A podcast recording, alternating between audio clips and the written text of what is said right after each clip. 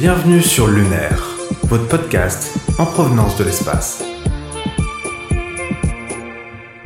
Est-ce que tu penses qu'une planète peut avoir une queue ? Alors, une planète ne peut pas avoir de queue, elle est ronde, c'est tout. Eh ben c'est faux. Je vais laisser Akil t'expliquer. Beaucoup de gens savent que les comètes ont une queue. Mais avez-vous entendu parler d'une planète qui en a une ? Mercure possède une queue de comète produite par le vent solaire qui repousse les atomes de sodium de la surface de la planète. Elle n'est pas facile à voir, vous devrez prendre une photo à longue exposition à l'aide d'un télescope et d'un filtre spécial. Est-ce que tu sais qu'il y a un homme enterré sur la Lune ? Un homme enterré sur la Lune ? Non. Je pense que certains gouvernements mentent sur ce qui s'est passé. Certains maquillent cet événement-là pour nous faire croire que c'est réel.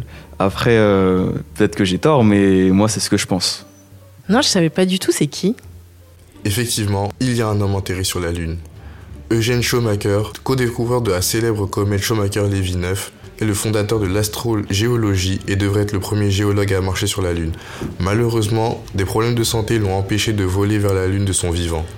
Au lieu de cela, il a formé Neil Armstrong et d'autres astronautes pour les missions Apollo. En 1997, à la recherche de cratères d'impact non découverts, il s'est rendu en Australie où il est mort dans un accident de voiture. En l'honneur de sa contribution à la science planétaire, ses cendres ont été transportées sur la Lune à bord du Lunar Prospector Orbiter de la NASA.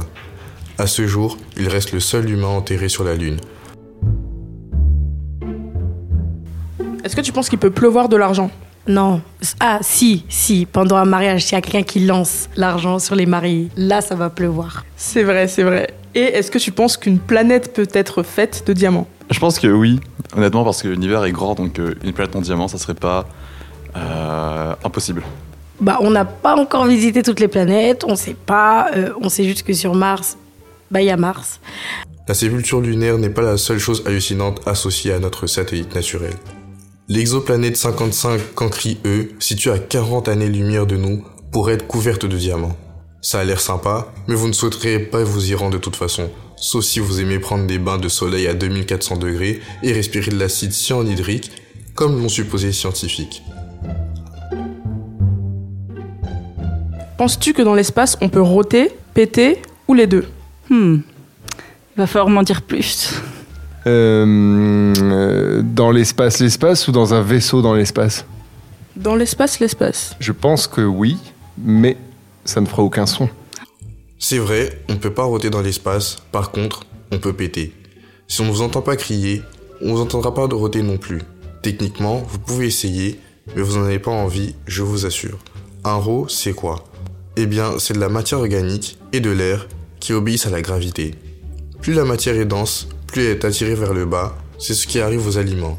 Les gaz, eux, remontent. Ils remontent tellement qu'à un moment, on doit les expulser. Alors que devient l'air qu'on a dans l'estomac si on ne peut pas l'évacuer par le haut ? Vous avez deviné. On peut heureusement péter dans l'espace, on pète même beaucoup plus pour cette raison. Est-ce que tu penses que c'est possible de pleurer dans l'espace ? De pleurer dans l'espace ? Je ne sais pas, je ne demande qu'à être instruit. Bah pour moi, oui, c'est forcément possible, parce que quand on est éloigné de sa planète, de chez soi, on n'est pas entouré de son milieu familial, de son milieu proche, on est assez loin de tout ça, donc on va forcément être assez seul, même si on a nos camarades dans l'ISS ou par exemple dans un vaisseau spatial, ça peut être n'importe quoi, mais on n'est pas avec des gens qu'on aime forcément vraiment, on n'est pas vraiment avec des proches, donc on peut ressentir de la solitude, donc oui, ça ne m'étonnerait pas qu'on puisse pleurer dans l'espace. Bon, imaginons que ce soit possible, comment tu penses que ça se matérialise ? Des larmes qui flottent dans l'espace, je sais pas trop. Un peu comme sur la Terre, mais sans les larmes, c'est ça ? Enfin, sans le liquide, quoi. Il est possible de pleurer dans l'espace, et les yeux produisent des larmes, comme sur Terre. Toutefois, à cause de la microgravité, les larmes ne coulent pas sur nos joues. Elles forment plutôt des boules de liquide qui restent collées sur les yeux.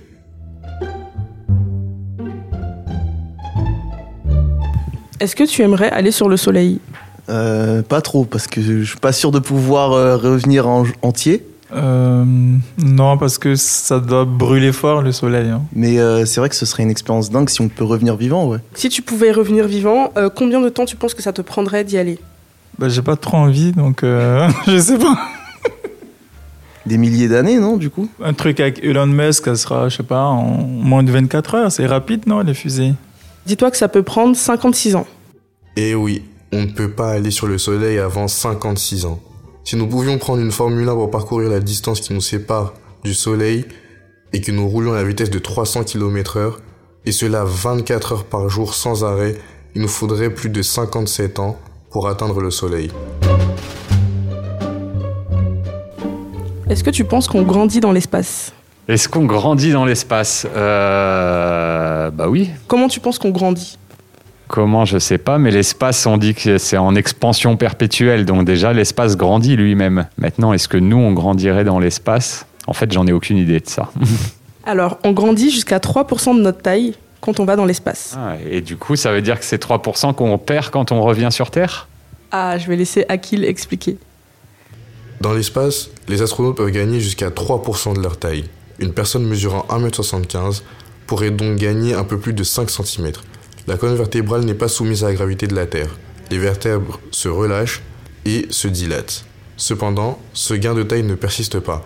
Une fois revenus sur Terre, les astronautes retrouvent leur taille initiale au bout de quelques mois. Sais-tu ce qui se passe quand deux morceaux de métal se rencontrent dans l'espace ? Alors, si deux morceaux de métal se rencontrent dans l'espace, il y a une sorte de collision, c'est ça ? Déjà, je sais que ça fait pas de bruit. Ça dépend aussi de la vitesse dans laquelle ils vont se confronter. Ils rebondissent, je dirais, l'un l'autre. Mais... Alors, effectivement, il n'y a pas de bruit, mais à la moindre collision, les deux morceaux de métal fusionnent. D'accord, bah, j'attends l'explication d'Akil. C'était au pif, mais j'ai géré quand même. Si deux morceaux de métal se rencontrent dans le cosmos, ils se collent et plus rien ne les sépare. Ce phénomène est appelé soudure à froid. Dans notre atmosphère, des molécules d'oxygène recouvrent la surface du métal, ce qui empêche un contact direct. Dans le vide de l'espace, la soudure à froid est possible et peut provoquer des malfonctionnements des sondes spatiales. Produit pour le Digital Event de l'ESD Paris.